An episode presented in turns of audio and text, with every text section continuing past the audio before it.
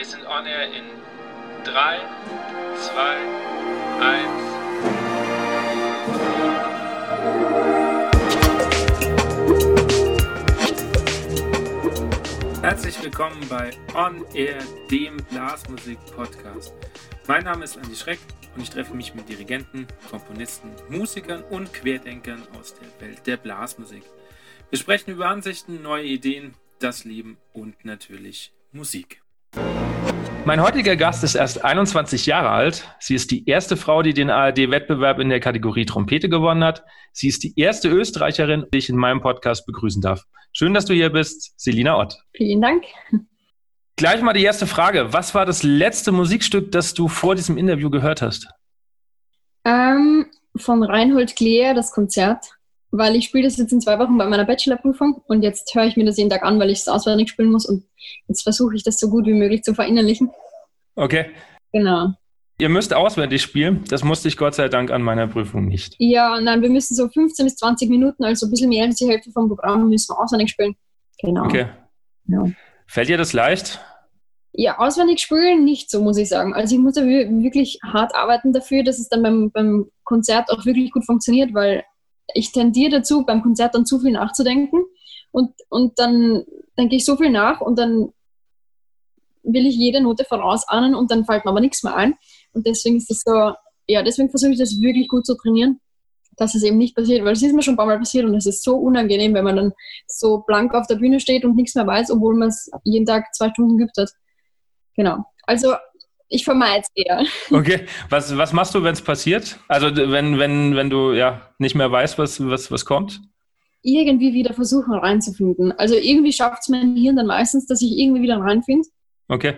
Ähm, ja, und halt versuchen, nicht drüber zu ärgern und halt erst im Nachhinein dann. Also während des Stückes dann halt nicht. Aber ja, es ist, es ist sicher jedem Musiker schon einmal passiert. Ähm, ja. Nee, da bin ich echt froh, dass ich das nicht machen musste. Was, was mir immer schwerfällt, ist, wenn wir mit der Band spielen. Also ich spiele noch in so einer, äh, so einer Motown Soul Coverband und ich finde das immer schwierig auswendig zu lernen, weil Melodiebögen, finde ich, gehen noch, aber wenn das nur so einzelne Einsätze sind und in jeder Strophe anders, verwirrt, ja, bin ich echt ein bisschen verwirrt. Aber ich bin da auch kein äh, Held drin, wenn ich ehrlich bin. Müsste das, glaube ich, auch mehr üben. Ähm, ich habe gelesen, du hast sehr, sehr früh angefangen mit Klavierspielen. Ähm, ich glaube fünf. Genau, also meine, meine Eltern sind beide Musikschullehrer und jetzt ist das Blut schon in meinem Blut, also Blut vorgegeben. Okay, genau. das, heißt, das heißt, der Weg war quasi schon vorgezeichnet, dass du in die Musikerlaufbahn. Irgendwie schon, ja. Also ich habe einen kleinen Bruder und der hat auch Trompete und Klavier gespielt, so wie ich, aber der hat jetzt dann aufgehört und der tut jetzt nur Computer programmieren und hat jetzt, also er maturiert jetzt gerade dieses Jahr oder ist schon fertig eigentlich Genau, und ich sage immer, er ist der Einzige in der Familie, der einen gescheiten Job hat. einen sicheren Job und nicht Musiker. Ja gut, in der jetzigen Zeit kann man das fast schon so sagen, gell? Ja, es ist schon, also man muss schon noch viel Glück haben, dass man als Musiker gut davon leben kann, weil also die wenigsten Musiker sind ja in einer fixen Anstellung und gerade als Freischaffender, also in der jetzigen Situation sowieso, also das ist ja ein Wahnsinn, da habe ich mir echt kurz einmal gedacht, ist es vielleicht doch nicht die richtige Entscheidung gewesen, jetzt Musiker zu werden. Ich meine, ich bin noch jung und ich habe noch jetzt ähm, viele Jahre vor mir, dass ich halt meinen richtigen Weg auch finde und dann irgendwann einmal dort bin, wo ich auch bleibe. Aber ja, man denkt halt dann schon drüber nach, ob es nicht vielleicht auch gescheiter wäre, was anderes zu machen. Aber es ist halt so, wenn man immer auf Sicherheit geht, dann lebt man sicher nicht das, das Leben seiner Träume. Also man muss halt riskieren auch. Ja. Ja. Muss halt eine gute Balance finden dazwischen wahrscheinlich. Hättest du eine Alternative, wenn du jetzt nicht Trompeterin geworden wärst? Ja, ich hätte eigentlich, also mich würden so viele Dinge interessieren. Also direkt nach der Matura habe ich angefangen, Mathematik zu studieren, also nicht auf Lehramt, sondern das Normale. Und das hat mich auch voll interessiert, nur habe ich nach, nach zwei Monaten abgebrochen, weil ich nur mal daheim gesessen bin und Mathehausübungen gemacht habe und ich keine Zeit mehr zum Üben gehabt habe. Also ich habe nichts mehr geübt. Mein Professor hat dann auf der Uni schon mal gesagt, du musst üben auch, du kannst nicht immer Mathehausübungen machen. Und ich habe auch zwei Pferde und die haben mich dann auch lange nicht gesehen. Und ich habe dann halt auch gesagt, nein, ich muss jetzt Prioritäten setzen. Als Musiker muss es halt jetzt sein. Also wenn man jung ist, das ist einfach die Zeit, wo man studiert, wo man einfach alles geben muss. Und Mathematik könnte ich mit 30 oder 40 immer noch studieren. Oder also es hat ein paar Pensionisten auch gegeben in unserem Studiengang. Einfach, also die waren schon in der Pension. Die hat das einfach interessiert und die haben das halt dann, weil sie viel Zeit gehabt haben, das dann einfach gemacht. Weil da rennt mir im Prinzip jetzt nicht die Zeit davon, außer ich will jetzt unbedingt Mathematiker werden. Aber das ist jetzt nicht so mein Traum gewesen. Und da ich auch meine ganze Kindheit und Jugend einfach 100% in die Musik investiert habe, wäre das jetzt einfach dumm gewesen, das wegzuschmeißen. Ich meine, es gibt ein paar Leute, die machen zwei, also die machen verschiedene Dinge, studieren auch mehrere Sachen. Und es gibt auch sicher, die machen meistens das super, aber ich bin einfach der Meinung, wenn man in was wirklich gut sein will, dann sollte man sich auf das fokussieren und nicht irgendwie, wie sagt man, da gibt's in, auf Österreich gibt es ein Sprichwort, man soll nicht auf verschiedenen, verschiedenen ähm, Kirchtagen tanzen. Also man soll sich auf eins fokussieren und nicht, ich weiß jetzt nicht genau, wie das geht, aber. Bei uns heißt das, man äh, kann nicht auf allen Hochzeiten gleich, äh, gleichzeitig tanzen. Auf, auf, ja, genau, genau, so ja. ungefähr. Ja, ne, ja, verstehe ich. Also ich habe das. Ähm, und gerade in der Musik halt, ja. Ja, äh, ich habe ja Lehramt studiert und äh, habe auch noch äh, äh, mein, ja, mein künstlerisches Diplom gemacht als, als Trompeter. Ja, das, das lässt sich halt gut verbinden, weil es noch dasselbe ist. Aber jetzt Mathe und, und genau. Musik ist komplett was anderes. Ja. Es ist halt ja, schwierig, sich zwei zu teilen irgendwie. Ja, also ich, ich habe das an, an Kommilitonen gemerkt, die dann tatsächlich noch Mathe dabei hatten oder Physik und so. Und ja, das, es geht nicht, es bleibt irgendwas auf der Strecke. Also das, ja, selbst wenn es nur das soziale Leben ist. Irgendwas, irgendwas muss, man muss irgendwo zurückstecken. Oder genau. halt lebt da nichts mehr, ich weiß nicht. Ja. Jeder steckt woanders zurück. Ja. ja. du warst ja schon relativ früh, ich glaube mit 13 in, in, in der hochbegabten Klasse. Genau. Ja, ja eh in Wien. Ja. Ähm, wie, wie, hat das dann äh, dein, dein Alltag verändert, in so einer hochbegabten Klasse zu sein? Also auch so in, in Bezug auf Freunde, Klassenkameraden? Hm. Ja, also wie ich, also mit 13, wie ich angefangen habe, war ich gerade in der vierten, also in der letzten Stufe von der Unterstufe. Da war ich noch in einem naturwissenschaftlichen Gymnasium und da haben meine Freunde halt alle genau null mit Musik zu tun gehabt. Also ja. ein paar meiner Freunde haben halt selber ein Instrument gelernt in der Musikschule, aber halt bei weitem nicht irgendwie auf dem Niveau, dass sie dann später studieren, einfach zum Spaß und geübt haben sie wahrscheinlich auch nichts. Also genau, ich meine, ich habe schon wenige Freunde gehabt, die haben das natürlich auch verstanden, aber immer nur halt bis zum gewissen Grad, mhm. weil die das halt dann auch nicht verstehen, warum man dann vier, fünf Stunden üben muss und jetzt ähm, als 13-, 14-jähriges Mädchen nicht fünf Stunden länger im Pferdestall sein kann oder so. Aber und äh, dann ein Jahr später in der Oberstufe bin ich dann nach Wien gekommen, ins Musikgymnasium. Das ist ein Oberstufenrealgymnasium mit Schwerpunkt, ähm, ähm, dass es Studierende der Musik schon unterstützt. Also das ist genau ausgelegt eigentlich für junge äh, Schüler, die schon in Vorbereitungslehrgängen sind auf der Uni. Und wir haben dann auch so ähm, Unterrichtsfächer wie Tonsatz, Musikgeschichte, Akustik, Instrumentalkunde und so gehabt. Und es ist uns dann also auch angerechnet worden im Bachelorstudiengang. Also ich habe dann zwei Semester von den ganzen Grundfächern nicht mehr machen müssen, weil die einfach von, mein, ähm, von meiner Schulzeit schon angerechnet worden sind nach der Matura. Und da war, also die Hälfte meiner Klasse war dann schon in Vorbereitungslehrgängen und da waren halt irgendwie die ganze Klasse, war, also natürlich, es gibt immer ein paar Menschen, die das jetzt nicht wollen, aber wirklich die Hälfte circa war ausgelegt auf, sie wollen nach der Schule studieren und wir waren, wir haben irgendwie genau dasselbe Mindset gehabt und wir haben dann auch ein Schulorchester gehabt und ähm, die haben das, äh, die Lehrer haben das recht gefördert. Wir haben da auch einmal mit den Wiener Philharmonikern gespielt, also in jedem Register sind quasi, ist ein Philharmoniker gesessen und der Thielemann hat uns dirigiert und wir haben dann in der Staatsoper gespielt. Das war halt mega für uns, weil wir sind alle urjung und irgendwie, wir haben genau gewusst, wir wollen in diese Szene rein und dann ähm, es sind auch also viele Leute, mit denen ich jetzt studiere, waren, sind einfach meine ehemaligen Schulkollegen, was halt irgendwie voll cool ist, weil ich kenne die, seit ich 14 bin. Und wir studieren jetzt gemeinsam und man sieht halt, wie es denen geht, wie es bei Probespiele ist und so. Und das ist halt dann, natürlich sind das gleich ganz andere Freundschaften, weil die halt das total verstehen. Und ich finde auch nach Konzerten und so, das ist einfach, man ist da so in einer Ekstase irgendwie und das verstehen, glaube ich, Menschen, die jetzt nicht Musiker sind gar nicht. Also die wissen nicht, wie das ist, wenn man ein Konzert oder ein Wettbewerb oder so gemacht hat. Und das ist dann, glaube ich, schwer nachzuvollziehen. Ich meine, es gibt sicher Menschen, die haben halt ganz viel Toleranz und dann ist es auch gut, weil, weil das einfach ein Gegensatz mal ist und man nicht nur über Musik reden kann. Aber ja.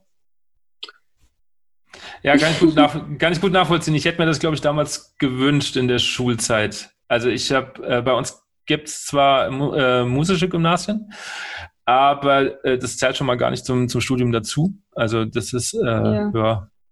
Und äh, ja, ich war halt auch nur auf dem Naturwissenschaftlichen und da war auch die, ja, das Verständnis dafür sehr gering. Also ich hatte Gott sei Dank äh, einen guten Chef, der mich ab und zu mal auf irgendwelche ähm, Orchesterfahrten mitgelassen hat. Also äh, und da auch vieles gedreht hat, dass ich weg darf. Aber die Klasse hat es oft nicht verstanden, warum ich dann weg war. Also Ja, und diese Musikerfreundschaften kamen halt bei mir dann tatsächlich erst im Studium, die auch bis heute gehalten haben. Also das, äh, ja.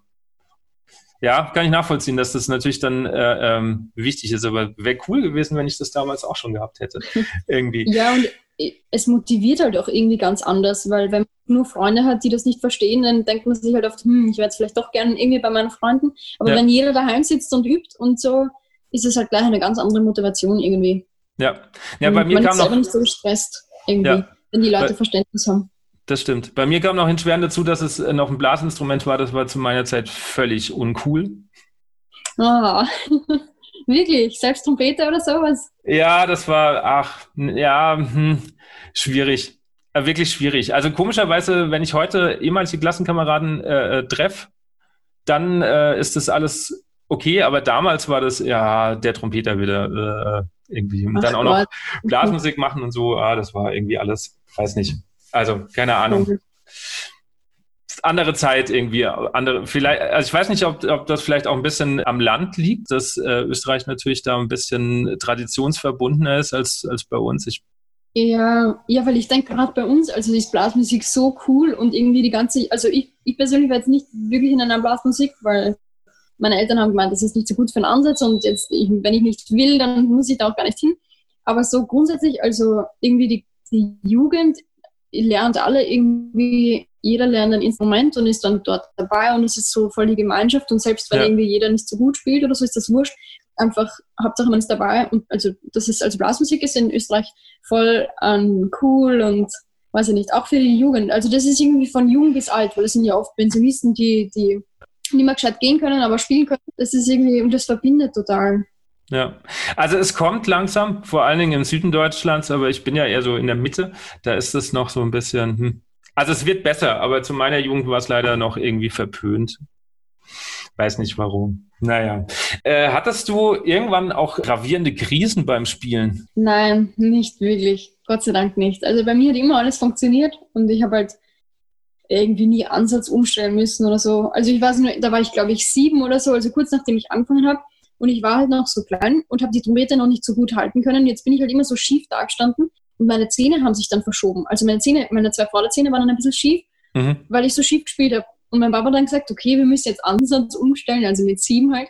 Und er hat dann halt, ist halt jeden Tag nebenbei gestanden und hat halt geschaut, dass ich gerade ansetze. Und jetzt spiele ich auch ganz gerade, glaube ich. Und die Zähne haben sich dann wieder zurück verschoben. Ich habe keine Zahnspange, braucht gar nichts. Also ich weiß nicht, wie fest ich damals schon andrückt habe, aber genau. Aber nein, zu fließen nicht wirklich. Ich meine, natürlich habe ich sicher Phasen, wo es einfach schwerer ja. geht, aber so richtig eine Krise, wo gar nichts mehr geht. Gott sei Dank nicht und ich hoffe auch nicht, dass es kommt. Toi, toi, also toi, dass es so bleibt. Ja. ja. Du hast ja relativ viele äh, Lehrer- und Meisterklassen schon ähm, ja besucht, also auch schon vor allen Dingen echt viel namhafte, wenn man, wenn man so deine Vita durchguckt. Wer von denen hat dich am meisten beeinflusst und wie? Ähm, hm. Also beeinflusst vom Unterricht her wahrscheinlich Reinhold Friedrich, weil ich bei ihm am öftesten war. Mhm. Jetzt von außerhalb von Wien, weil ich habe ja drei Semester bei ihm studiert. Ich meine, ich war nicht recht oft oben, weil es einfach irrsinnig weit weg ist von mir daheim. Ja. Und ich war noch in der Schule und ich habe auch in Wien schon studiert. Das war alles irgendwie schwierig zu koordinieren. Aber mir war es einfach also sehr wichtig damals, dass ich zum Hinkomme, weil er hat also diese riesen Persönlichkeit und einfach diese Aura, wenn er neben einem steht, spielt man einfach um die Hälfte, also doppelt so gut. Das ist, er hat so viel Energie und er war damals ähm, in der Schulzeit eben, da habe ich auch, war ich noch in der anderen Schule und noch nicht so in dieser Musikszene dabei und das hat das natürlich voll geholfen, dann die Motivation zu halten. Und auch mit den Studenten, die ich dort kennengelernt habe, die waren alle super lieb.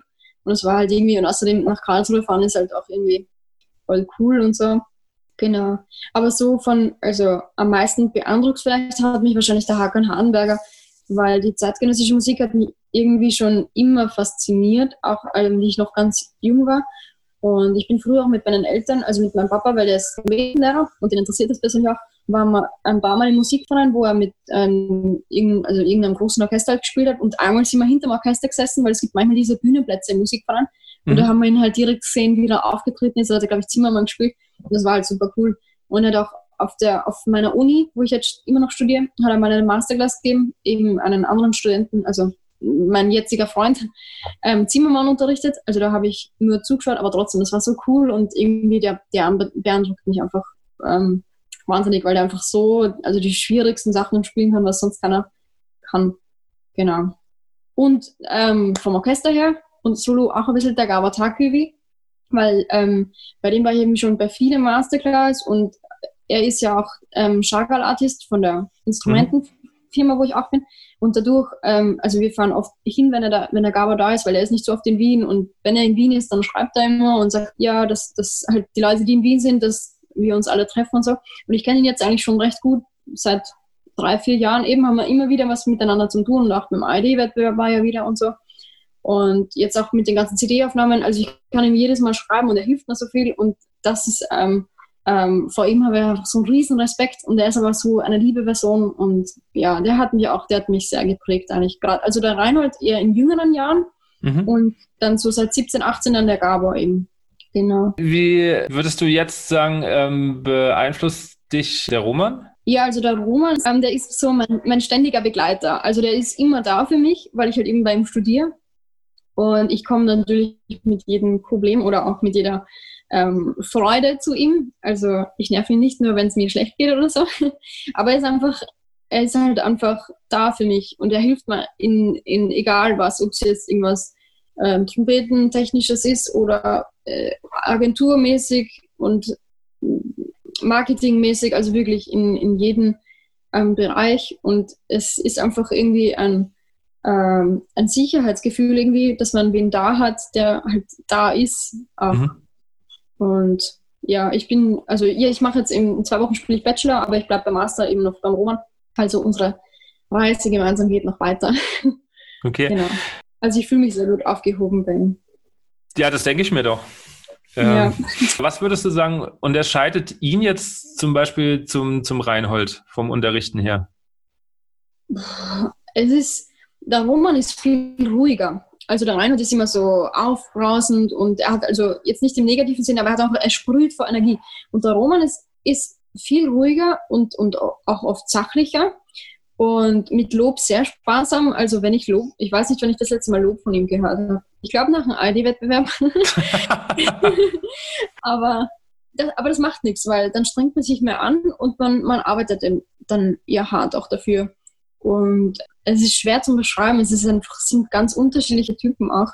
Und der Roman arbeitet auch ähm, viel, ähm, was von der Trompete weggeht. Also zum Beispiel mit seiner Wim Hof Methode mhm. jetzt, also auch was irgendwie außerhalb, was eigentlich mit der Trompete an sich nichts zu tun hat, aber was einem voll helfen kann. Also eben das zum Beispiel oder mit den Atemübungen, die auch zur Wim Hof Methode dazugehören. Oder manchmal hat er, das ist ganz lustig, für, für verschiedene Probleme ganz komische Lösungen. Also ich weiß noch, da habe ich einmal Orchesterstellen mit ihm geübt, weil da war ich von einem Probespiel und dann haben wir Domestika gespielt und der, der, der Sprung vom G1 zum G2, diese, also diese Oktavbindung, da war halt irgendwie ein Zwischenton oder so drinnen.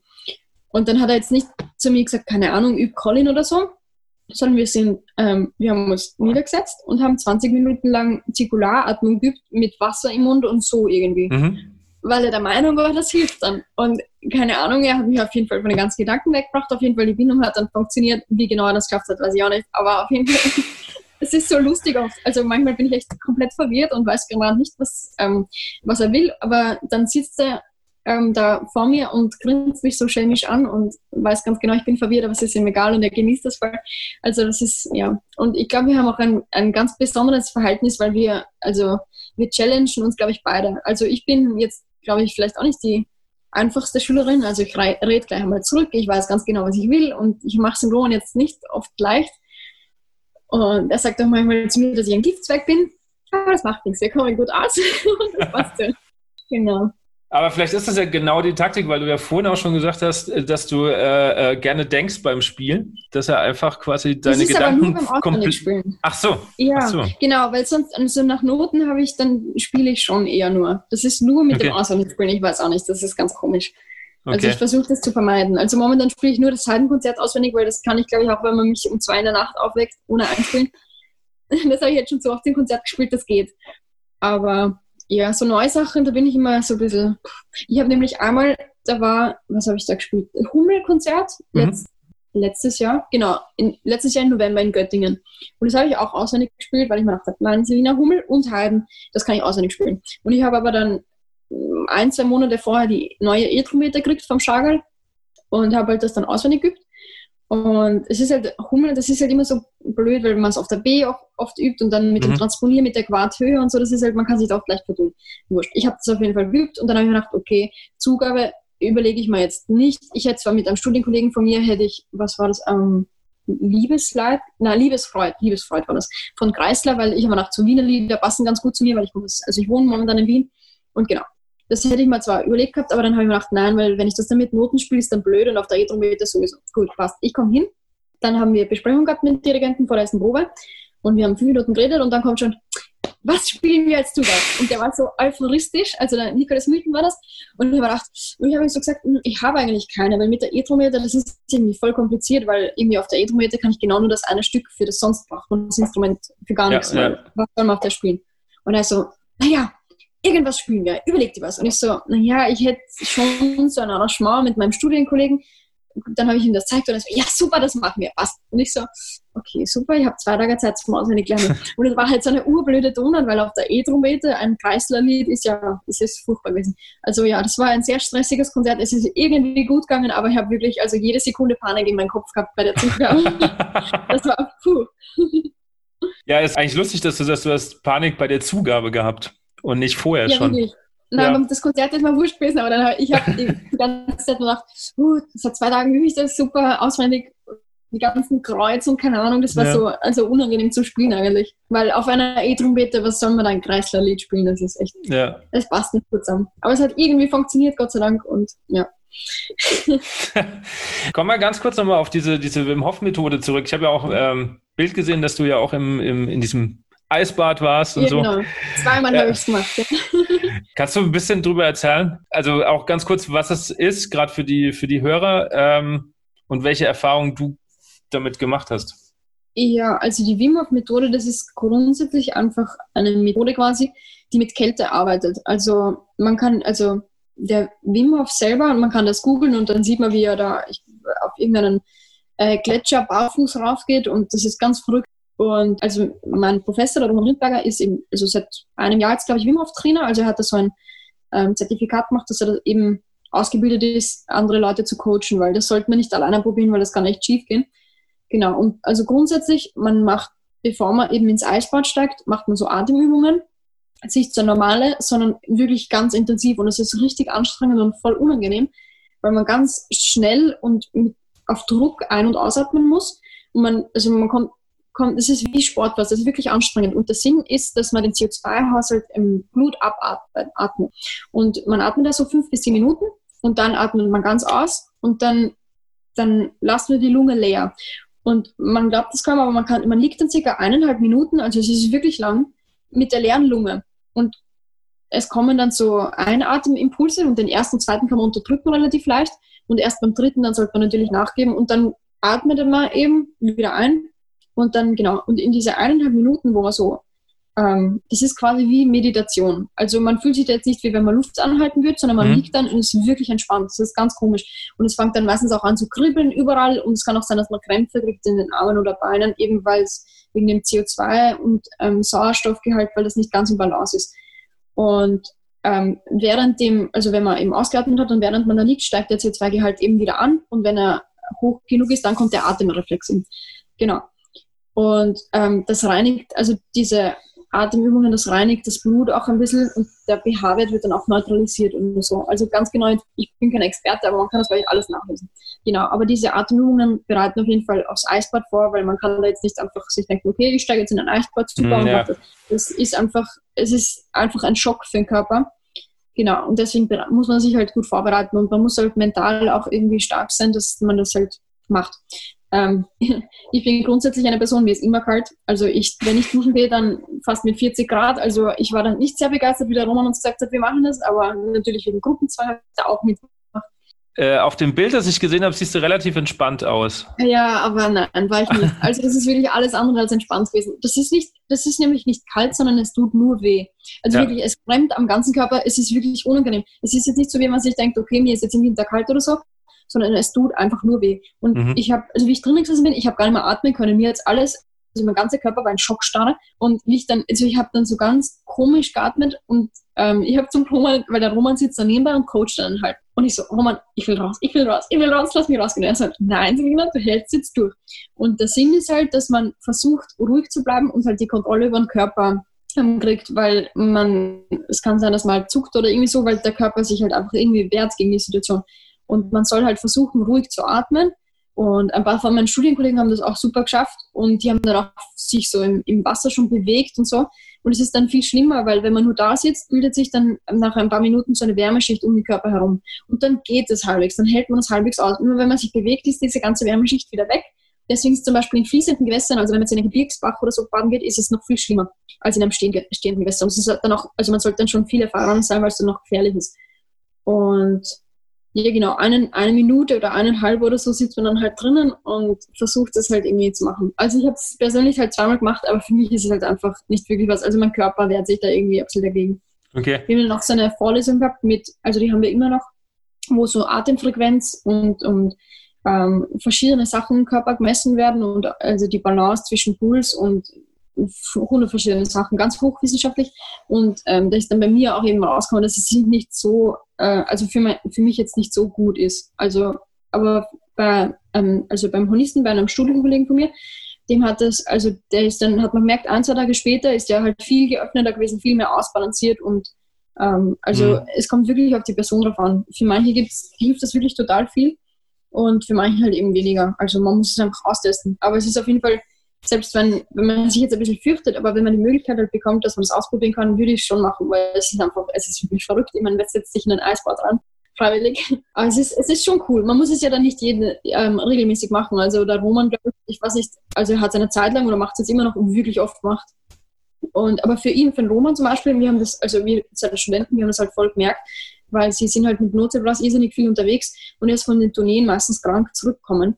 Und seit er das macht, ja, wirklich. Also jedes Mal, man hat einfach gemerkt, er ist einfach total müde und erschöpft. Immer, ja, ich verstehe das, weil es ist halt einfach extrem anstrengend. Ich merke das bei mir, wenn ich jetzt ein paar Tage in Deutschland bin und dann zurückkomme, ich bin einfach ausgelaugt, weil es ist einfach anstrengend. Und vor allem das Reisen auch. Und seit er das aber macht, ist er nicht mehr krank gewesen. Und er ist auch viel fitter und das merkt man wirklich. Das war, ist eine ganz andere Welt. Also für Roman hat sich da echt voll viel geändert. Okay. Also, also ich muss ja dazu sagen, ich habe äh, hab das ja bei ihm gesehen letztes Jahr und das hat mich nicht losgelassen, das Thema. Ich mich da jetzt mal ein bisschen auch eingelesen und. Ja, hast du es schon mal probiert auch? Äh, ich bin so ein bisschen dabei. Ich habe mir so einen Videokurs jetzt von, von Wim Hof da äh, mal ja, genau, da gibt's gekauft. Diesen, genau. genau. Und bin da jetzt schon ein bisschen dabei. Und ich glaube, letzte Woche, letzte Woche war das, glaube ich, dann äh, ging es dann schon los mit Händen und Füßen mal in Eiswasser. Deswegen, genau. ich kann das nachvollziehen mit den Schmerzen. das ja. ist, schon, ist schon eine krasse genau, Nummer. Uns, irgendwie. Hat, ja, das ja. hat der Roman nämlich jetzt auch gesagt. Also er macht das jetzt, wenn er zum Beispiel, also bei uns, uns kennt er ja, ja seine Studenten und so, deswegen haben wir das einfach gleich machen können. Aber er hat gesagt, jetzt, wenn er zum Beispiel in Deutschland irgendwo auf einer Uni ist, dann macht er das eben zuerst, dass die Leute irgendwie Hände reinhalten müssen, dass er mal sieht. Weil wenn zum Beispiel irgendwer das, das schon nicht schafft, dann lasst er den auch gar nicht reinsetzen. Ja. Jetzt auch, er wird es vielleicht machen wegen Gruppenzwang oder sonst irgendwas, mhm. aber es hat halt keinen Sinn. Ja, ja, klar. Weil man kann ja der Herzschäden auch bekommen. Genau, ja. Das ist ja, kein Spaß, weil das ist wirklich ein Schock einfach. Ja. Also, genau. Deswegen zum Spaß ausprobieren sollte man das wirklich nicht. Auch wenn es jetzt irgendwie verlockend klingt, ja. Aber man sollte zumindest die ersten paar Mal das mit einem Coach machen. Zu, einfach aus gesundheitlichen Gründen. Genau. Also das ist auch irgendwann will ich äh, irgendwie mal zu einem Instructor und wenn es vielleicht sogar selbst der Roman, dann, dann wäre das äh, tatsächlich mal mit jemandem live halt zusammen machen. Ähm, wobei ich aber sagen muss, diese, diese Atemübungen, die versuche ich relativ regelmäßig zu machen, die helfen mir ja? einfach, ja, entspannter zu werden. Also ich Wirklich? Ja, ich mache das. Ich war nach denen immer total ausgelaugt. Also ich habe die gemacht und dann, ich war so müde dann. Also Echt? das war ganz. Okay. Ja. Nee, bei mir umgekehrt. Also ich versuche jetzt schon seit Wochen einfach sehr, sehr früh aufzustehen, noch bevor meine Kleine wach ist. Äh, geht dann äh, eine halbe Stunde laufen und danach zur Regeneration mache ich meine Atemübung. Und, mhm. ähm, und gerade in dieser Zeit äh, des Luftanhaltens habe ich eine innerliche Ruhe, die ich sonst nie ja, so erfahren habe. Ja, das finde ich auch. Ja. Das stimmt. Ja, weil dann ist, also da kann man, glaube ich, gar nicht anders als an nichts denken. Das ist wirklich, also man ist da in einer ganz anderen Welt irgendwie. Ja, genau. Das ist wirklich entspannt. Ja, das finde ich auch. Das habe ich auch. Ja. Ähm, immer, ja. Also mal gucken, ob ich es schaffe überhaupt, weil ich bin eigentlich auch eher so der warmen Duschmensch. ja, definitiv. Ähm, ob ob ich es tatsächlich mal schaffe, mehr als Hände und Füße, weil das ist schon vor Äh, ja, also äh, meine Frau hat da sehr leidend zugeschaut, diese Minute jeweils. Also das, ja, gebe ich dir recht, sollte man äh, nicht einfach so zum, zum Spaß machen. Ich glaube schon, dass das ja. äh, sehr gefährlich sein kann. Ja. ja, weil es ist eben wirklich nicht nur kalt, sondern es tut wirklich weh dann. Ja, Und genau. Man, man, kann dann eben gar nicht atmen, also ich habe gar nicht mehr atmen können. Ja. Es hat dann einfach mein Körper blockiert, das war ganz komisch. Und jeder Mensch reagiert halt anders auch. Und äh, bei uns, wir haben halt den Roman nebenbei gehabt und der hätte uns rausgezogen, wenn es ist.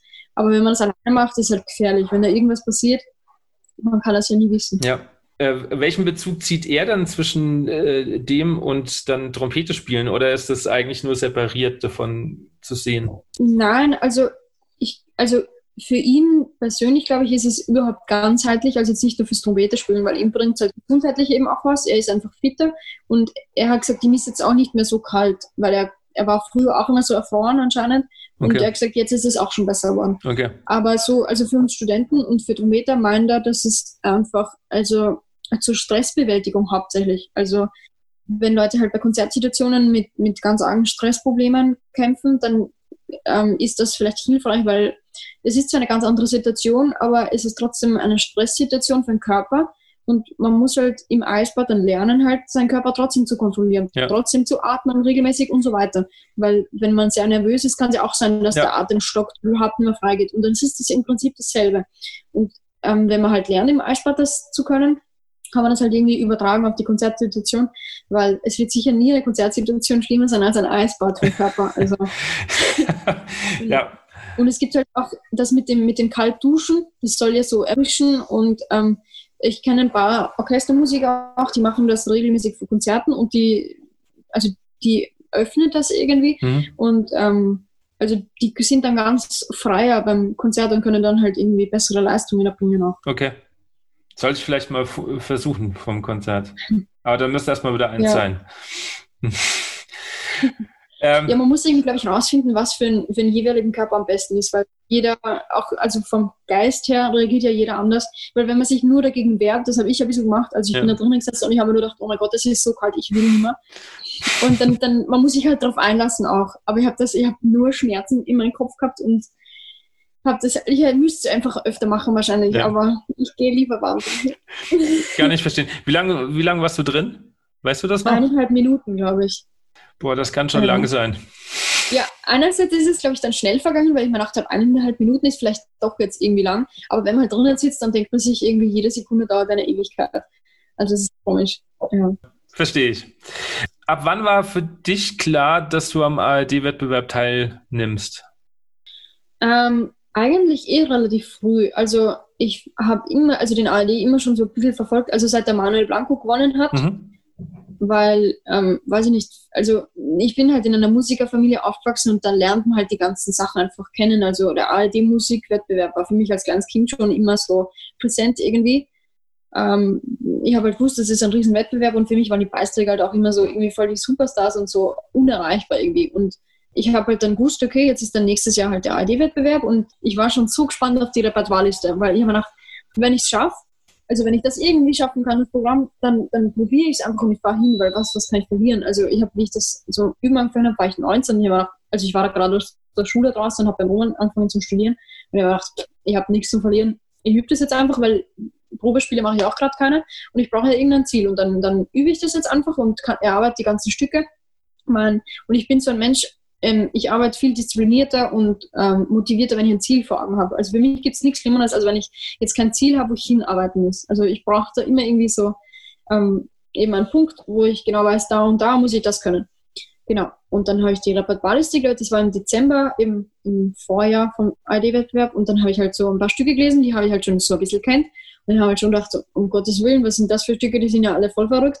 Und dann habe ich gedacht, wurscht, ich suche mir da jetzt einfach alle aus, die ich so irgendwie cool finde oder so. Und dann habe ich das halt gemacht und zum Üben angefangen. Und ja, irgendwie, irgendwie habe ich es dann halt eh irgendwie geschafft. Und dann im Juli vor oder ja, Ende Juli oder so, ist halt dann das Olga Neuwirth-Stück noch gekommen, also das Pflichtstück. Das war dann noch so, das ist eh schon schwer genug, lasst uns in Ruhe. Das war echt, also ich bin froh, dass ich es nicht mehr spielen muss. Es ist ein cooles Stück und die Komponistin ist auch super, aber das Stück ist echt richtig unangenehm zum Spielen. Also das hat mich, da habe ich viele Tage sehr, war ich sehr verzweifelt. Und es ist auch erst, also mir ist der Knopf auch erst ganz kurz vom Wettbewerb aufgegangen. Also eine Woche vor oder so, habe ich, hab, hab ich mich dann halbwegs sicher in dem Stück gefühlt und mir gedacht, okay, falls ich spielen muss, falls ich in die dritte Runde komme, ich überlebe es auf jeden Fall. Wie ist eine andere Frage, aber ich überlebe es. Und ja, weil es ist halt dann auch unangenehm, wenn man weiß, man kann das oder das Stück nicht, ist es halt. Und vor allem beim ID, es war halt auch so, also die erste Runde habe ich halt super vorbereitet, weil da weiß man halt, die spielt man sicher. Aber mhm. ob man die zweite, dritte, vierte Runde spielt, also vierte Runde, ich habe mir gedacht, Entschuldigung, den werde ich doch nicht spielen müssen. Mein Ziel war einfach über die erste Runde zu kommen, weil ich mir gedacht habe, dann bin ich nicht umsonst hingefahren quasi. Ja. Und genau, und ich bin halt dann immer weiter und weiter und weiter gekommen und dann bin ich im Finale gestanden und dann habe ich das gewonnen und ich habe nicht gewusst, wie mir passiert ist. Also wirklich, ich habe das, ja, und dann irgendwie, es ist halt die ganze Welt über mich angebrochen. Irgendwie, ich habe 100 Millionen Nachrichten gekriegt an dem Abend. Das war also irgendwie, wie wenn alle Trompeter plötzlich mich kennen würden. Und dann am nächsten Tag schon Agenturanfragen und, und diverse Veranstalter in Deutschland, die schon in vier Wochen ein Rezital von mir wollten. Und ich habe mal nicht einmal gewusst, was man beim Rezital überhaupt spielt, weil ich habe in meinem Leben noch nie ein Rezital gespielt. Und dann Agentur habe ich sowieso, man hört von manchen Leuten, Agenturen sind böse, andererseits hört man, Agenturen brauchen wir. Und ähm, ich habe halt einfach null Ahnung von irgendwas gehabt. Das erste, also was ich gemacht habe in den ersten paar Wochen nach Wettbewerb war, glaube ich, stundenlang mit Roman telefonieren, weil der mir einfach helfen hat müssen, weil ich war 20 und habe mir gedacht, was mache ich jetzt? Keine Ahnung. Und ich so, Roman, die wollen ein Konzert, die wollen ein Rezital, da hat eine Agentur angefragt, was mache ich, was sage ich denen? Und ich, ich habe dann zum Roman schon so gesagt, es tut mir leid, dass ich jeden Tag anrufe, aber ich habe keinen blassen Und er, sagt, er, er hat das natürlich eh verstanden und mir halt geholfen und er hat sich natürlich super auch für mich gefreut und so. Ist für ihn halt auch gut. Und ja, also gemeinsam haben wir das dann irgendwie geschafft. Deswegen bin ich da wirklich froh, dass der Roman an meiner Seite steht und mir da so immer noch hilft. Weil alleine hätte ich das organisatorisch alleine schon nicht schaffen können. Aber jetzt bist du ganz gut ähm, aufgestellt, was Agentur und das Drumherum Ja, genau. Also, genau, betrifft, ja. jetzt habe ich schon so ein bisschen, ähm, ich weiß jetzt schon ein bisschen, wie der Hase läuft und es ist natürlich jetzt auch, also der Schwung vom ARD ist jetzt einfach schon abgeflaut, logischerweise. Also das war also direkt, die paar Tage nach ARD war es halt einfach extrem. Und es pendelt sich dann halt alles ein und jetzt ähm, weiß ich auch schon, wie das mit den Veranstaltern ist und so, weil es wiederholt sich dann halt alles, wenn man schon viele Konzerte spielt, dann ist es alles ähnlich. Und eben, ich habe jetzt auch, ich auch in einer Agentur und da bin ich auch gut aufgehoben. Das hat alles gut funktioniert. Ich habe halt auch, also was Agentur angeht, habe ich mir auch Zeit lassen. Also ich bin da jetzt nicht Hals über Kopf in einem Monat nach dem Wettbewerb in eine Agentur reingegangen, sondern ich habe dann gesagt, ich muss einmal für mich überlegen, was will ich, wie mit meinem Studium, wie lässt sich das alles vereinbaren, wie, wie, wie ich mir das einfach vorstelle, weil ich muss ja persönlich auch glücklich sein, weil ich will jetzt nicht äh, irgendwie Hals über Kopf in irgendwas reinrutschen, wo ich dann plötzlich 150 Konzerte im Jahr spielen muss und keinen Tag mehr daheim bin, weil das schaffe ich erstens, äh, also vom Kopf her nicht und vom Ansatz auch nicht, weil ich, Geiger und Pianisten haben es da vielleicht ein bisschen leichter, weil einfach, die müssen sich halt, die haben genauso die Konzentrationsprobleme und so weiter. Also ich sehe das bei meinen Pianisten, aber die haben nicht die Probleme mit dem Ansatz. Also du weißt ganz genau, wie das ist, ja. wenn man einen schlechten Tag hat, einfach richtig unangenehm.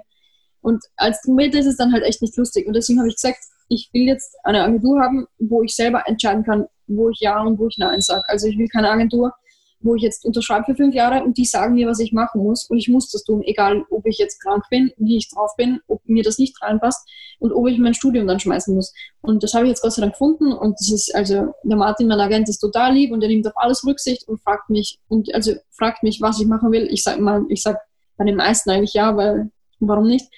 Aber manchmal gibt es halt Sachen, die weiß ich nicht, das ist vielleicht reisetechnisch blöd oder es ist vielleicht zu stressig, mit, wenn ein anderes großes Konzert direkt danach ist oder so und dann spricht er das mit mir ab und er wird nie auf die Idee kommen, mich zu überfahren und zu sagen, ich muss alles machen, sondern er achtet da wirklich auch drauf, ob es mir gut geht, weil also Musiker sind auch nur Menschen und wir müssen halt auch schauen, ja. dass es einem persönlich gut geht, weil wenn man jetzt nicht glücklich ist, und irgendwie alles nur der Karriere nachrichtet, weil unser Job ist ja musizieren und Freude dem Publikum bringen. Und wenn man selber keine Freude hat und sich nur tot arbeitet und Millionen Konzerte spielt, dann bringt das ja nichts.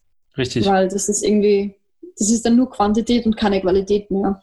Und da muss man halt aufpassen einfach. Aber also so richtig im Konzertstress bin ich Gott sei Dank nicht. Ich meine, manche Monate habe ich gehabt, wo ich halt jede Woche ein Konzert gehabt habe, aber das war Gott sei Dank mit Repertoire, was ich schon gut drauf gehabt habe, das ist dann okay. Aber wenn man halt jetzt nur, weil ich habe immer noch halt viele neue Stücke und auch auf zeitgenössisch, die ich neu arbeiten muss. Und da brauche ich dann halt einfach ein paar Wochen Zeit zwischen Konzerten, wo man einfach üben kann. und halt jetzt nicht, ich übe jetzt vier Tage und dann fahre ich wieder nach Deutschland, weil in den Tagen, wo man halt auf Konzerttournee ist, kann man halt auch nicht gut üben. Das geht einfach nicht, ja. weil man hat Proben mit Orchester, mit Dirigenten, man muss reisen und dann bleibt halt nicht viel Zeit zum Üben und man muss halt das vorbereiten, was beim Konzert spielt und nicht das, was man halt in sechs Wochen spielt. Das muss man halt irgendwie unterbringen alles und die Balance halt gut finden. Es hat bei mir Gott sei Dank funktioniert, weil ich eben von Anfang an kurz mal auf die Bremse gestiegen bin, gesagt habe, ich muss für mich überlegen, ich stürze mich dort nichts in irgendwas hinein. Genau. Aber ich habe eben viele Leute hinter mir gehabt, also Roman, meine Eltern und auch also viele Musiker in Wien auch, die mich gut kennen, also Profimusiker. Und ähm, die haben alle irgendwie versucht zum Helfen, wenn ich irgendwie Fragen gehabt habe oder, oder so, weil jeder hat andere Erfahrungen und die kennen sich alle viel besser aus als ich, weil die alle schon viel länger in der Szene sind. Und da wurde ich gut beraten, Gott sei Dank, und habe dann die richtige Entscheidung getroffen. Also für mich persönlich halt. Das klingt gut. Jeder muss ja wissen, was er will. Es gibt sicher auch Typen, die, die, die lieber 100 Prozent, also mit dem Kopf ins kalte Wasser springen und weiß ich nicht, die der Typ dazu sind. Also das ist, also es besteht natürlich die Gefahr, dass man dann halt irgendwie mhm. verbraucht wird schon in frühen Jahren. Aber das muss halt jeder für sich selber wissen. Manche brauchen das und manche brauchen halt ein bisschen mehr Ruhe dazwischen, dass sie das gut vorbereiten ja. können. Gut, äh, äh, du sprichst Ruhe an. Ist ja im Moment genug da mit durch die Corona-Zeit? Ja, ist, ist auch mal ähm, wie, wie hat die Zeit eigentlich jetzt deinen Alltag äh, verändert? Außer dass du natürlich die, dass die Konzerte abgesagt wurden, aber du hast vorhin selber gesagt, du bist jemand, der Ziele braucht ähm, zum Üben. Ja. Wie, wie, hält man die Motivation jetzt hoch? Ja, also ganz am Anfang war es für mich halt schwer zu akzeptieren, dass ich jetzt irgendwie nichts mehr zu tun habe. Also ich habe natürlich ja mein Studium und so, aber das ist jetzt für mich nicht so. Ein Konzertfachstudium ist jetzt nicht so aufwendig wie ein Mathematikstudium. Also man hat zwar ein paar Vorlesungen, aber das ist alles nicht sehr stressig. Und, ähm, aber natürlich, meine ganzen Konzerte in Deutschland sind abgesagt worden, eins in Barcelona auch, das war halt irgendwie alles weg. Und ich habe jetzt Gott sei Dank meine Bachelorprüfung. Also das ist jetzt mein Ziel halt, auf das habe ich halt hingearbeitet. Aber die ersten paar Wochen habe ich einfach halt versucht, die Situation zu akzeptieren, weil es geht eh nicht anders. Ähm, und ich habe dann wirklich einfach ein paar Wochen mal mehr Ruhe gegeben. Also ich habe viel weniger geübt, weil ich einfach blöd gesagt jetzt nicht üben habe müssen, weil ich habe sonst immer üben müssen, weil ich eben ein Konzert gehabt habe, einen Wettbewerb oder sonst irgendwas. Ich habe nie Pause machen können, weil ich habe es mir nicht leisten können, weil ich kann, man kann nicht fünf Tage nicht spielen, weil dann brauche ich wieder ein, zwei Wochen, bis ich wirklich fit bin. Und das habe ich aber jetzt einfach können, weil ich jetzt einfach keine Konzerte spielen muss. Und das hat mir, glaube ich, wirklich gut dann einfach mal, weil sich mein Körper jetzt quasi so resettet hat seit dem ARD-Wettbewerb, weil seit dem ARD-Wettbewerb war es einfach so, also ich habe natürlich immer wieder viele Wochen Zeit gehabt, aber da habe ich halt neue Stücke vorbereiten müssen. Und ähm, ich hätte jetzt nie irgendwie ein, zwei Wochen die Kilometer weglegen können. Und das habe ich aber jetzt gemacht. Und das, glaube ich, hat mir wirklich gut an und jetzt einfach mit neuer Energie wieder üben. Und es macht jetzt auch Spaß, wenn man jetzt wieder Etüden üben kann und ganz viel Basics, einfach ohne Stress irgendwie. Und jetzt nicht nur einspielen und sofort Solostücke, Solostücke, Solostücke, das muss vorbereitet werden, das, das, das, sondern jetzt einfach in Ruhe wieder Etüden, die ganzen Basics und weiter üben kann. Also ich habe mich jetzt an die Situation gewöhnt und jetzt ist es schon angenehm. Also ich mache jetzt meine Bachelorprüfung und dann im Sommer. Geht hoffentlich langsam wieder los. Wäre schön, glaube ich, für alle. Beim Üben bist du eher jemand, der tatsächlich fast alles am Instrument macht oder hat auch äh, mentales Üben bei dir ähm, eine Relevanz? Ein bisschen schon mentales Üben. Also gerade was jetzt zum Beispiel Auswendigspielen angeht.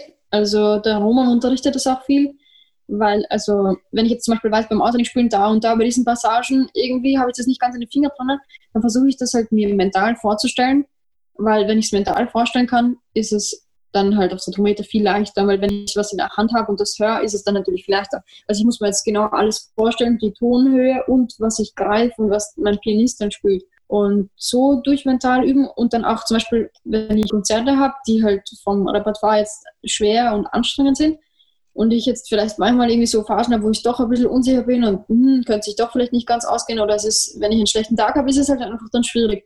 Und dann versuche ich mich halt in, den, in der Vorbereitungszeit davor oft mental in die Situation halt hineinzuversetzen, wie das ist, wie anstrengend kann es wirklich sein und wie ich mich dann fühle, dass ich einfach das Gefühl schon kenne, wie es dann ist auf der Bühne. Das ist jetzt nicht, wenn ich dann auf der Bühne wirklich tatsächlich stehe, dass ich dann zum ersten Mal diese ganzen Gefühle fühle. Das ist jetzt blöd gesagt, aber irgendwie in dieses Hineinversetzen dann habe ich es nicht zum ersten Mal gemacht und dann ist es schon ein bisschen gewohnt und dann ist es leichter. Ja. Also das ist jetzt vielleicht nicht mental Training, aber es ist doch, doch irgendwie mentales find, find Arbeiten. Ich also ich habe meine äh, Lektion damals bei der Aufnahmeprüfung gelernt. Ähm, bei der allerersten Aufnahmeprüfung, ich hatte bis dahin mit Nervosität gar nichts zu tun. und hatte Hummel gespielt zur Aufnahmeprüfung und gleich nach der, äh, der vierte Ton war weg. Papa da, pft, weg. Ja, kann ein bisschen. Ja, aber dann ging alles los. Ich habe nur noch gezittert und es war nichts mehr zu holen und ich kannte dieses Gefühl einfach nicht. Ja, das ist dann super schwierig. Genau, und äh, somit war die Aufnahmeprüfung dann auch gelaufen beim ersten Mal. Und aber für mich war irgendwie relativ schnell klar, wenn ich es beim im nächsten Jahr wieder mache, muss ich gedanklich halt fit sein. Also mhm. ähm, nicht noch mehr üben, damit das Stück nicht äh, läuft, sondern ich muss meinen Kopf irgendwie ähm, äh, in die Reihe bringen. Und da habe ich dann auch tatsächlich, wie du schon sagst, mir die Situation vorgestellt und so. Und ich war im nächsten Jahr total relaxed. War alles super, alles cool. Okay, dann hat es super funktioniert. Ja, also ich finde das extremst wichtig und ähm, das wurde bei uns tatsächlich an der, an der Hochschule erst dann in den letzten Jahren immer mehr, dass, dass das eine Rolle gespielt hat. Am Anfang, ja, musste man sich selber drum kümmern, wenn man sich in dem Bereich irgendwie weiterbilden wollte. Aber ist Gott sei Dank jetzt auch mehr geworden. Ja, stimmt. Bei uns gibt es auch schon ein bisschen. Man nicht viel und ich glaube, es ist, also die Wichtigkeit wird immer noch unterschätzt, glaube ich. Weil es gibt, ja. es gibt immer noch genug Studenten, die die Stücke einfach zu Tode üben und im Übekammer geht es eh und dann aber genau. ähm, in Konzertsituationen funktioniert es dann plötzlich nicht. Und jeder denkt sich dann, okay, ich muss mehr üben oder keine genau. Ahnung und das, ja. das stimmt aber einfach nicht. Ja. Man muss einfach lernen, den Körper halt zu kontrollieren und irgendwie das, das, ähm, das Gefühl, dass man sich halt auch wohlfühlt in einer Konzertsituation, weil wenn man sich wohlfühlt und man, man weiß, man ist in Kontrolle der Situation, dann kommen die ganzen Probleme wie, keine Ahnung, am Mund oder man kann jetzt seine Atmung nicht mehr kontrollieren, dann kommen die gar nicht. Und dann, das genau, heißt jetzt nicht, dass man dann mehr üben muss. Natürlich muss man ein Stück drauf haben, aber Richtig, ja. auch nicht, bringt nichts. Genau. Du hast ja jetzt im Moment schon eine, schon eine Karriere als Solistin. Könntest du dir vorstellen, auch einen Orchesterjob irgendwann zu machen? Ja, das fragt mich jeder. Ja, könnte ich mal äh, ja. wirklich eigentlich, also in, in Wien substituiere ich eigentlich ähm, recht viel und mir macht das auch total Spaß, weil das Orchesterrepertoire hat halt einfach, es ist einfach viel größer als jetzt das Solistenrepertoire. Also auf der Trompete, man spielt halt doch oft dieselben Stücke, also das Heidenkonzert jetzt sowieso, aber selbst Schule W oder sowas habe ich jetzt schon oft gespielt. Es ist einfach oft gefragt und es sind meistens dieselben Stücke und die Orchester schlagen das halt auch vor oder die Dirigenten und manchmal kann, also fragen die mich, ob ich jetzt Vorschläge habe, was wir machen können.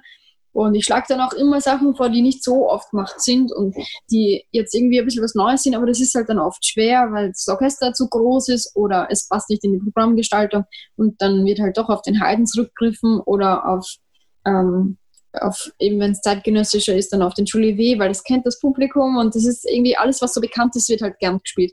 Genau. Und im Orchester gibt es halt ähm, also allein die ganzen Maler, Bruckner Symphonien und so weiter, die ganzen Strauss-Sachen, das ist halt einfach wahnsinnig cool. Also mein Freund ist Orchestertrometer, der ist in, in Wien Solo-Trometer bei den Symphonikern und ich war, glaube ich, bei fast jedem Konzert von ihm, weil er war vor, also ich glaube jetzt zwei Jahre ist im Orchester und auch in seinem Probejahr war ich bei fast jedem Konzert dabei und da habe ich halt irrsinnig viele Stücke kennengelernt und ich habe mir halt jedes Mal gedacht, boah, es ist so cool, also in so einem guten Orchester da als Solo-Trometer, das ist halt schon, also und gerade bei uns in Wien halt die Musikverein und Konzerte, das ist halt schon ziemlich cool. Und da habe ich mir schon gedacht, hm, wäre schon cool, da irgendwie dabei zu sitzen. Und ja, also ich, das könnte ich mir schon auch vorstellen. Und es ist jetzt sicher auch ein stressiger Job. Also sicher jetzt nicht weniger stressig als solistisch, weil man genauso exponiert ist jetzt als Solotrometer. Es sind halt, es sind andere Schwierigkeiten einfach. Ähm, man muss sich auch ganz anders vorbereiten. Es sind einfach, es sind zwei verschiedene Jobs eigentlich. Ähm, ja. Aber es wäre schon cool. Aber schauen wir mal, was die Zeit bringt. Bist ja noch sehr jung, also du hast ja noch ein bisschen ja. Zeit. Könntest du dir auch vorstellen, irgendwann mal zu unterrichten? Oder ist das gar kein Thema im Moment?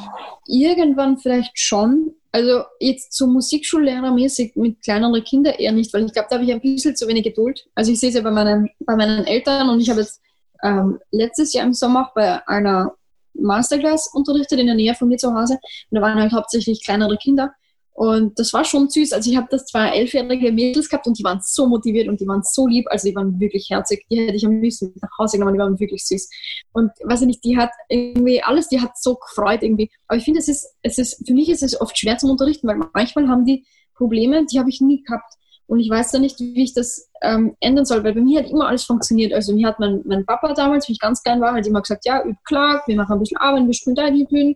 Und auch, also meine Professoren dann, der Roman genauso, die haben halt niemand die Sachen gesagt, ja, übt es. Und dann eine Woche später bin ich gekommen und habe das können. Und man hatte natürlich musikalisch und so, das habe ich natürlich alles lernen müssen, weil das, das ähm, man muss sich einfach bilden und man muss auch erwachsen werden und das alles irgendwie lernen und so. Aber so bläserisch habe ich eigentlich nie wirklich Probleme gehabt. Ich meine, es entwickelt sich halt alles und ich habe jetzt als kleines Kind nicht hoch spielen können oder mega lang oder so, aber es entwickelt sich halt natürlich. Aber ich habe jetzt nie gesagt, ich kann jetzt, keine Ahnung, ich kann nicht gescheit Doppelzunge spielen oder weiß ich nicht, oder ich muss Ansatz umsteigen oder irgendwas funktioniert gar nicht. Und deswegen kann ich da oft halt dann jetzt zum Beispiel Musikschulen, die jetzt das nur zum Spaß machen und die aber wirklich grobe Probleme auch oft haben, dann kann ich dann irgendwie schwer helfen. Ich meine, ich kann ihnen ein, riesiges Sammelsurium an Übungen und Basics üben, äh, geben und ich weiß auch, für was die alles können und ich kann dann halt versuchen, denen zu helfen.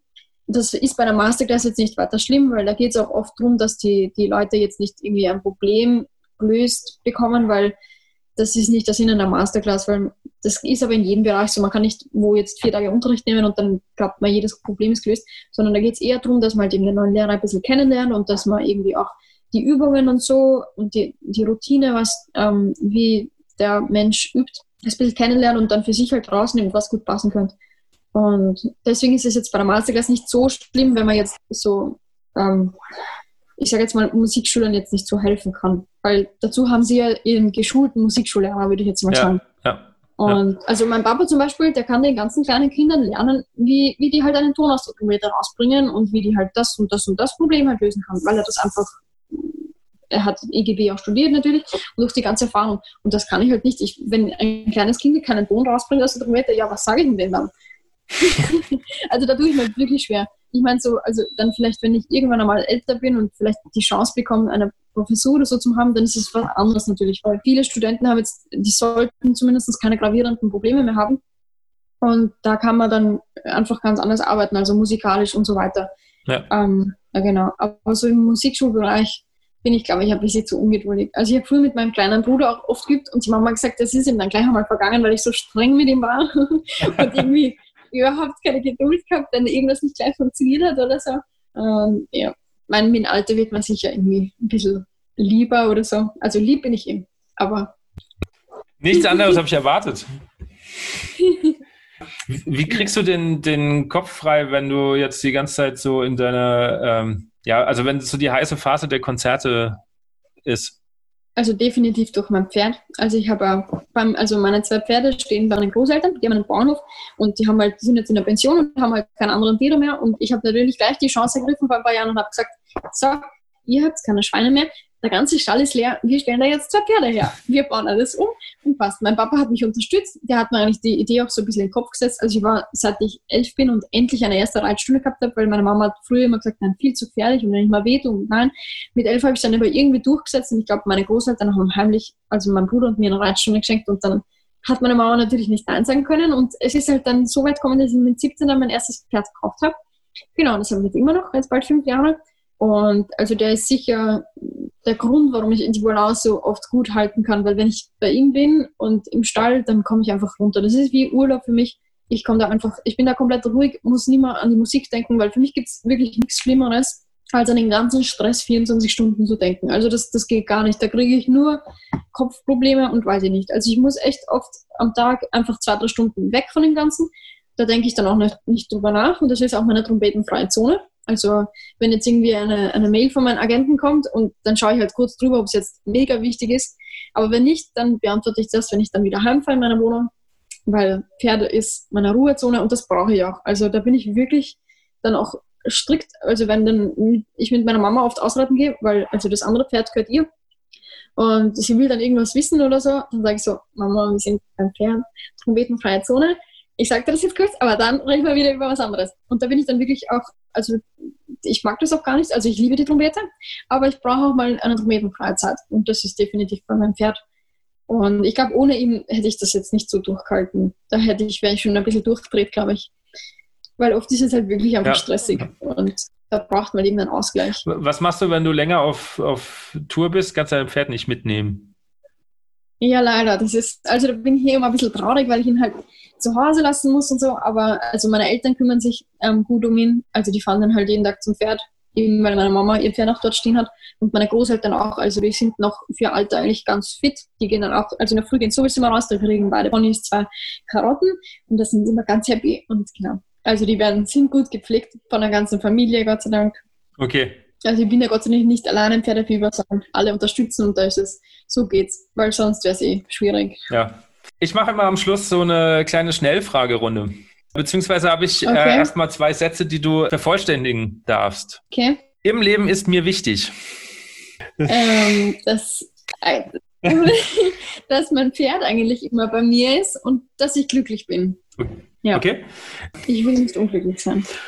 Du will, glaube ich, niemand, oder? Ja, das stimmt. Aber ich glaube, manche Menschen, also weiß ich nicht, die, die, die schieben irgendwie ihre Probleme so oder verdrängen, versuchen alles zu verdrängen und wissen gar nicht, dass sie eigentlich unglücklich sind. Ja, das sind. stimmt.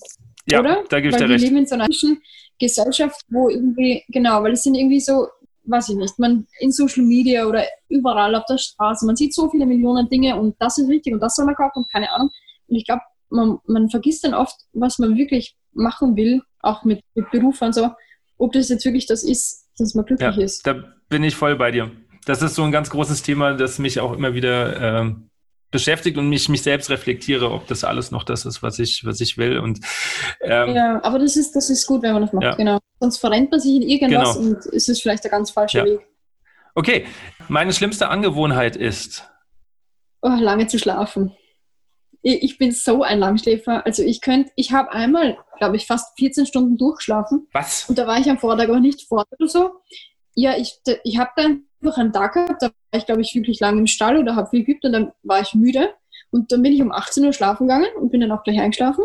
Und 14 Stunden später ist, genau, ich bin so um, um 10 bis 11 bin ich dann wieder aufgewacht. Also ich habe echt 13, 14 Stunden okay. durchgeschlafen fast. Das war super. Das war wirklich super. Aber das mache ich nicht, nicht oft. Aber ja, das ist meine schlechteste Angewohnheit. Also ich stehe gern früh auf, weil ich mag ja nicht den Morgen, aber es fällt mir so schwer. Also ich weiß nicht, was da falsch mit meinem Körper ist, aber es ist wirklich eine Qual, früh aufzustehen für mich. Ich weiß nicht, wie ich es durch die Schulzeit geschafft habe, weil da habe ich immer um halb sechs aufstehen müssen und bin immer bis Mitternacht aufgeblieben. Ich weiß nicht, wie ich das überlebt habe. Ich könnte das nicht mehr. Also wirklich. Ja, also wenn ich nach meinem Körper gehe, habe ich auch den falschen Beruf als Lehrer. Äh, aber, ja, da muss man irgendwann so früh aufstehen. Ja, deswegen bin ich jetzt umgezogen, damit ich nicht mehr ganz so viel früher aufstehen muss, weil ich bin die letzten drei Jahre immer eine Stunde. Na, ist ja schon eine Verbesserung. Ja, aber also ich bin immer eine Stunde zur Schule gefahren. Boah, okay. Jetzt sind es 20 Minuten, also es ist schon äh, ja. deutlich äh, besser. Aber ja, und mit dem, mit der, mit der Kleinen jetzt äh, bleibt da auch nicht so viel Schlaf morgens. Also. Ja. Das kann ich mir vorstellen. Ja, so grundsätzlich ist das aber alles toll. Besser, die geht früh ins Bett und schläft durch, aber sie schläft halt nur bis halb sechs oder so. Aber immerhin. Ich habe wenigstens permanent Schlaf. Immerhin durchschlafen. Das ist schon mal wichtig. Äh, ich habe noch zwei ähm, Szenarien für dich. Mit wem würdest du eine WG aufmachen? Entweder A. James Morrison, B. Alan Visuti oder C. Jens Lindemann. James Morrison. Also die anderen zwei sind mir zu verrückt. Also ich habe alle drei schon kennengelernt. Ja. Am verrücktesten ist mit Abstand der Lindemann. Oh mein Gott, der ist wirklich crazy. Also wow, mit dem würde ich nicht wohnen wollen. Ich meine, er ist lustig und so, aber wow. Ähm, der Elmi Suti ist nicht so crazy, glaube ich. Aber ich glaube, komme ich nicht so wahr. Der James, der ist einfach, der ist so ein lieber Typ. Also ich habe den das letzte Mal gesehen, ich, da war ich elf und da haben wir von Chagall also ein Fotoshooting gemeinsam gehabt und auch einen Videodreh gemacht. Und wie, genau das alles zustande gekommen ist, keine Ahnung. Auf jeden Fall war ich dann wirklich klein und ich war halt so, oh mein Gott, James Morrison, warum muss ich mit ihm das und so. Aber der ist so lieb, also der ist wirklich einfach, also wenn man jetzt sich Superstars vorstellt, dann glaubt man nicht, dass die so sind, weil der ist einfach ganz normal, wie wenn er keine Ahnung hätte, wer er ist. Und der ist einfach, also der ist so lieb. Also wenn einer, wie geht er mit ihm? Okay. Und das letzte Szenario, ähm, bin gespannt, was du da drauf sagst. Ähm, wenn heute ein Film gedreht werden würde, und zwar ein Western, also es geht auch um Reiten, oh. und du dürftest äh, die Hauptrolle spielen, wer wäre dein äh, Sidekick an deiner Seite? Reinhold Friedrich, Gabor Tarkövi oder Roman Rindberger? Der Roman. Weil ich glaube, der passt super zum Western und, und ich weiß nicht. Der wäre, glaube ich, gut so, so bei diesen Cowboys zum Geschäfte fahren und so. Aber der Gabo eigentlich auch. Eigentlich alle drei. Aber der Roman. Ja. Der Roman wäre mein Sidekick. ich muss ihm das mal sehen, glaube ich. Mach das mal. Mach das mal, weil also in Notzelbrass haben sie ja schon Western-Szenen gespielt auf dem, äh, im Programm. Ja, genau. Ich glaube, mit Arotynen oder so, genau, alles richtig. auf der Bühne. Genau. Ja, das ist so lustig. ähm, Ja. Also warum nicht? Vielleicht doch. Kann ich mir auch ganz gut vorstellen. ja. Okay. ich glaube, das wird gut passen. Ja, äh, abschließend, was sind deine Wünsche für die Zukunft? Hm, Was für die Welt oder für meine Welt oder für keine Ahnung. Beides? ähm, für die Welt, dass die Leute ein bisschen gescheiter werden und irgendwie ein bisschen mehr nachdenken und nicht so viel Blödsinn reden oft. Und ähm, ähm, für mein persönliches Leben einfach, dass ich, dass ich meinen Weg finde und also, dass es eigentlich jetzt so bis jetzt so weitergeht, wie es weitergeht. Ähm, dass ich meinen Beruf so ausüben kann, dass es mich glücklich macht, was es bis jetzt auch macht. Dass ich das gut mit meinen Pferden vereinbaren kann, das ist für mich einfach sehr wichtig. Und das ist für mich nicht einfach nur ein Hobby, sondern es ist wirklich Lebensbestandteil. Und ja, aber eigentlich, dass es so weitergeht, weil bis jetzt geht es wirklich gut. Und genau. Sehr schön. Dann bedanke ich mich äh, mal für das liebe Gespräch. Ja, danke für die Einladung. Es war sehr nett. Ja. Tschüss. Das war Folge 7 und ich möchte mich nochmal recht herzlich bei Selina Ott für das liebe und sympathische Gespräch bedanken. Wenn ihr jetzt sagt, ich möchte gern öfters Folgen hören, auch mit Menschen und bekannten Musikern, die nicht primär in der Blasmusik unterwegs sind, dann lasst es mich wissen. Ansonsten denkt dran, den Podcast zu abonnieren, zu bewerten und natürlich weiter zu sagen, dass es diesen Podcast gibt. Und in der nächsten Folge habe ich mich mit Alexander Techniklehrer und Trompeter Daniel Forsnaber getroffen. Bis dahin, eine gute Zeit.